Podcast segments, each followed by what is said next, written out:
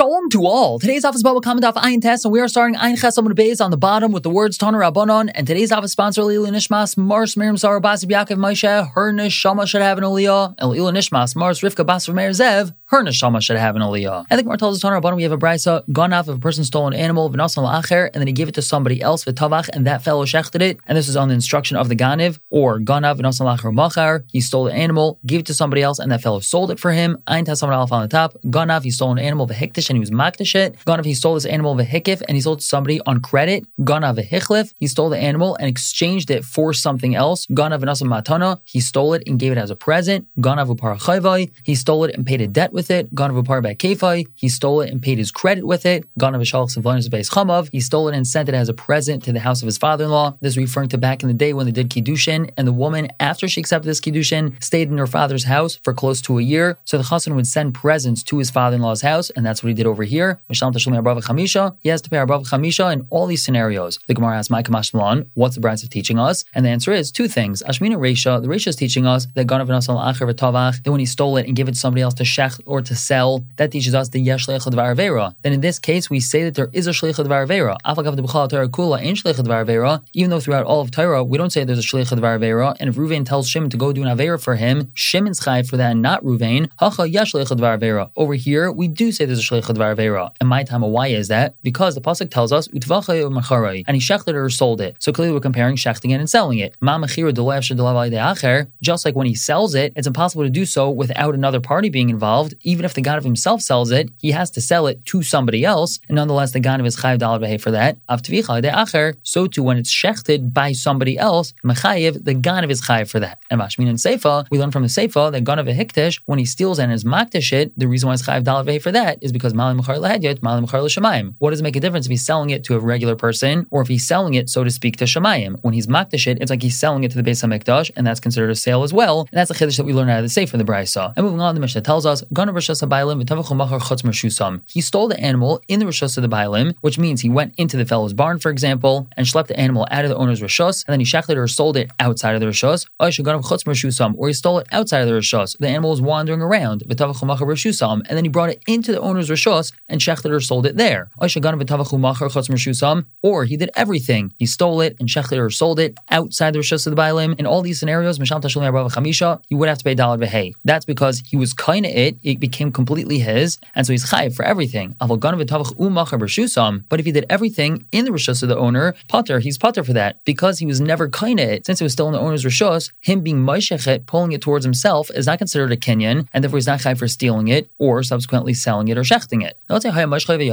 The ganav is busy schlepping it and bringing it out of the owner's rishus, umes, and then it died. It died in the rishus of the owner, meaning he didn't have a chance to schlep it out of the owner's rishus yet. Potter, he's potter for that because he never stole it. It was still in the rishus of the bailim. However, if he lifted the animal up while he was still in the rishus of the owner, or he completely took it out of the rishus of the owner, umes, and then it died, chayiv, so he's chayiv for that because that's considered a proper kinyan. Taking it out of the rishus of the bailim is obviously a kinyan, and even if he's in the rishus of the bailim, if he picked it up, he lifted it, he did a hagbah, that's also considered a valid kinyan, and therefore he would be chayiv for that. Furthermore, let's say the ganiv gave this animal to a kain for the redemption of his firstborn son. We know there's something called a pidyon aben. 30 days after a firstborn boy is born, he has to be paid to his son, redeem him from a kain. So the who gave the animal to the kain for the pidyon aben, or he gave it to someone whom he owed money to, or he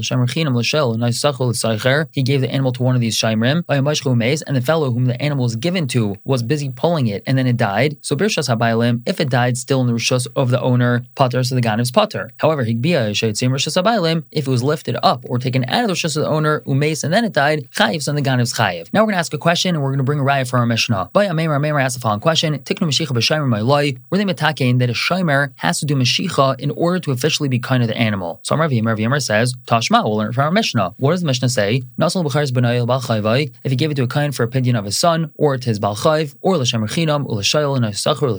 he gave it to one of these Shaimrim, and the Mishnah continues to say that Hayamash he was pulling it and taking it out, Umes B'Rishas HaBailim, and it died in the Rishas of the Bailim, putter, he's putter. And the Mishnah continued to say that if it was of the Rishus the Bailim, then he's chayiv. Now, my love Shimer, aren't we talking about a Shimer over here? Not taking by We see from here they were attacking Mashiach by Shimrim. And that's the only reason why the Ganav is chayiv over here, because the Shimer was Maishachet out of the Rishus of the owner on instruction of the Ganiv. And so that's the answer to our question. So Amalea may respond to him, Loi, that's not what we're referring to. Ganiv. We're actually talking about the Ganiv himself, meaning the Ganiv took it from the house of the Shimer. The Bailim gave this animal to the Shimer to watch, and the Ganiv stole it from the house of the Shimer. Ask more, how can you say that? Resha. The Resha in the Mishnah already taught a Ganiv taking it out of the house of the owner. So there's no reason for the Mishnah to bring another scenario of the Ganiv stealing it from the Shimer's house. It's the same thing. So Gemara attempts to answer that no, it's not the same thing. Tana Ganiv Shaganim Beis Bailim, but Tana Ganiv Shaganim Beis Shimer. The Mishnah is teaching two separate cases, which might be similar, but they're still different. One case, which is the Resha, is talking about the Ganiv stealing it from the owner's house, and one case is talking about the Ganiv stealing it from the Shimer's house. However, Amalei said,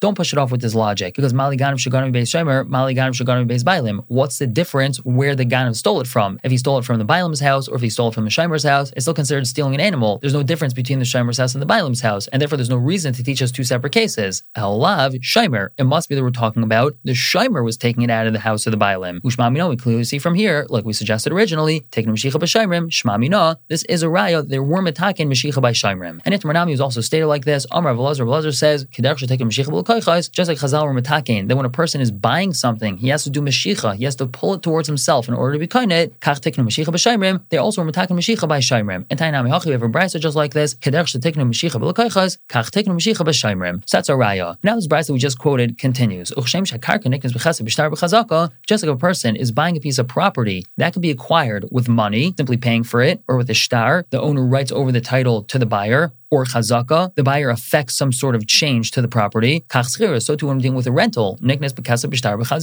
that's officially acquired, meaning a person is officially a soicher, a renter, when there's kasav shtar chazaka. The Gemara asks chiros demai, what type of schiros, what type of rental are we talking about over here? Ilema on top. If we want to say that we're talking about renting a movable object, like renting a car, are metaltalin transferred by way of shtar? They're definitely not. So how are we able to say that? The de karka, we're talking about renting karka, and that rental can be affected through kasev shtar or chazaka. And on to another case, Amr Blazer Blazer says, Ru'u shehetim They saw a fellow hiding in the forest, looking at animals that were grazing in the pasture, and then v'tavachu machar, they see him shechting or selling an animal that was in the pasture. So misham chamisha, he has to pay dalad v'hei. Ask the Gemara, why would that be? Hale mashach, he never did mashiach on the animal. All they did was see him shechting it, and you could actually shecht an animal while it's standing up, or it could be that he sold the animal to somebody without ever touching it. So why would he be chayiv for that? He was never kind the animal begneva in order to sell it or shecht it. So Amr says the answer is shekisha makel. It's talking about where he struck it with a stick and it moved because of that, and that's considered a kinyan. However, now we ask another question. Amr they said, V'kivan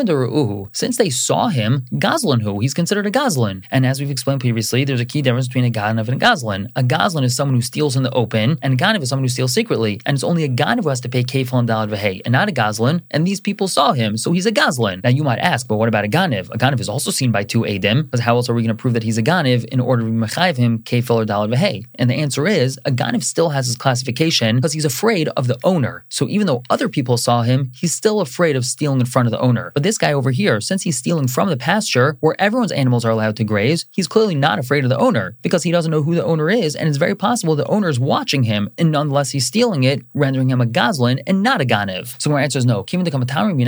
Since he's hiding from them, he's hiding in the forest. That's what we said. He was hiding behind the trees, looking at the animals. Ganiv, who is still considered a Ganiv. Ask more of El Gazlan Hechidami. So what exactly is the case of a Gazlan? If you're going to say that a fellow stealing in the open, in the pasture, very possibly in front of the owner, is still considered a Ganiv because he was hiding in the trees, waiting for the opportune moment. So then who's a Gazlan? So Amar Ravo, Ravo answers, Kigan, for example, Benayahu, who's David general. Shnemer says in the Pasuk, Vayigzal Chanis Miyad Mitzri, and he stole the spear from the hand of the Mitzri, Vayargeo B'chanisai, and he killed him with his own spear. And that's a Gazlan. When you steal something from the owner directly in front of him, clearly not afraid of the owner at all, that's a real Gazlan. Now Rabbi Yechon says, Kigan Bali Shchem, like the people of Shchem. Shnemer says the Pasuk about them, Vaysimulai Bali Shchem Arvim al Rashi Harim, the people of Shchem laid ambushes at the tops of the mountains, Vayigzal is Kal Yavar Badarech, and they stole everything from the people that were passing by, like a good old classic highway robber. And that's a Gazlan when you steal from the person himself in front of him. Asking Marvavo, my time why doesn't Rabavo say from this? So he would tell you,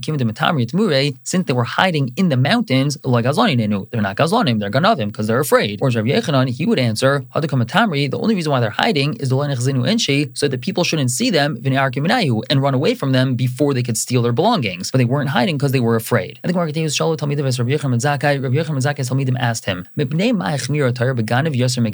Why is it the Torah was more machmir with a ganev, requiring him to pay kefel or dollar v'hei more than a gazlan? So Malhani told them, This one, a gazlan, he equates the covet of the eved to the covet of the master, whereas a ganev does not equate them. What does that mean? So a gazlan, he doesn't care about Hashem's covet because he's stealing, even though Hashem said not to, but he doesn't care about other people's covet either because he steals right in front of them. But a ganev, he doesn't care about Hashem because he's stealing, but he clearly cares about other people because he's trying to steal without being seen, and therefore, since he shows more covet to people than to Hashem, he gets an extra penalty. And further explanation of this is kaviyachal asa ein shomata kilu ein It's as if he makes the eye of below, which is a euphemism for Hashem's eye, as if Hashem doesn't see, and the ear of below, again a euphemism for Hashem's ear, as if he doesn't hear. Remember the pasuk says, Hoy Hashem Woe to those who hide in the depths to conceal counsel from Hashem, and their deeds are done in darkness. And the pasuk continues telling us, and they say, who sees us and who knows. Uksev another pasuk says, and they say, Hashem doesn't see, and the God of Yaakov doesn't comprehend. Uksev another pasuk says, Ki Amru, they said, Hashem abandoned the land, Ve'en Hashem Raya, and Hashem doesn't see. So they think or they pretend that Hashem doesn't see, and that's why they get an extra penalty. And our Meir Meir says, Mashal Mashal Mishum Rabban Gamliel, they said a Mashal, a parable in the name of Rabban Gamliel. What's this comparable to? L'shnei Adam Shayu Be'ir, two people living in a city, Va'asu Mishtet, and they both made a feast. Echad Ziman as Bnei Ir, V'loy Ziman as Bnei Amelech. One invited everyone from the city, but didn't invite the prince. Ve'echad Loy Ziman as Bnei Ir, V'loy Ziman as Bnei Amelech. And one of them made this feast, and he didn't invite anyone, not the people from the city, not the sons of the king. So Ezemahan Einchem Ruba, who gets the bigger punishment? Amelech. It's the one that invited everyone from the city, but not the Bnei Amelech. And our Meir Meir says, Come and see how great the power of work or of lost work is. When a person steals a shar and that caused the owner now not to be able to do his work because he doesn't have a shar, so the ganav has to pay five. When he steals a sheep, he's not mavatal the owner from his malacha because you don't do any malacha with the sheep. Arba, he only has to pay four. And Rabbi Yechim Zakai, Zakai explains in a different way. Come and see how important covet of people is. A shar that walks on its own two feet, the ganav has to pay five. Arba. A sheep, when he steals it, he has to put it on his shoulder to walk out with it, and he suffers some level of embarrassment by having to walk with a sheep on his shoulders, so he only has to pay four and not five. And moving on to another Mishnah, in Megadol Behema Daka Eretz Yisrael, no raising small animals in Eretz Yisrael, such as sheep and goats. And why is this? Because of Yishav Eretz Yisrael. Small animals tend to wander away from where they're supposed to be, and they graze in other people's fields, and even though the owner is going to have to pay for that damage, it still ruins the other person's field. And we want there to be positive Yishav Eretz Yisrael, and not just have lands getting destroyed by animals grazing. So no raising small animals in Eretz Yisrael. Aval Megalim B'Surya, but they are allowed to be raised in Surya, which is not officially Eretz Yisrael, even though it was conquered by David HaMelech, Uv Midbar Shalat Yisrael, and in open areas of Eretz Yisrael, which don't have cultivated fields. Furthermore,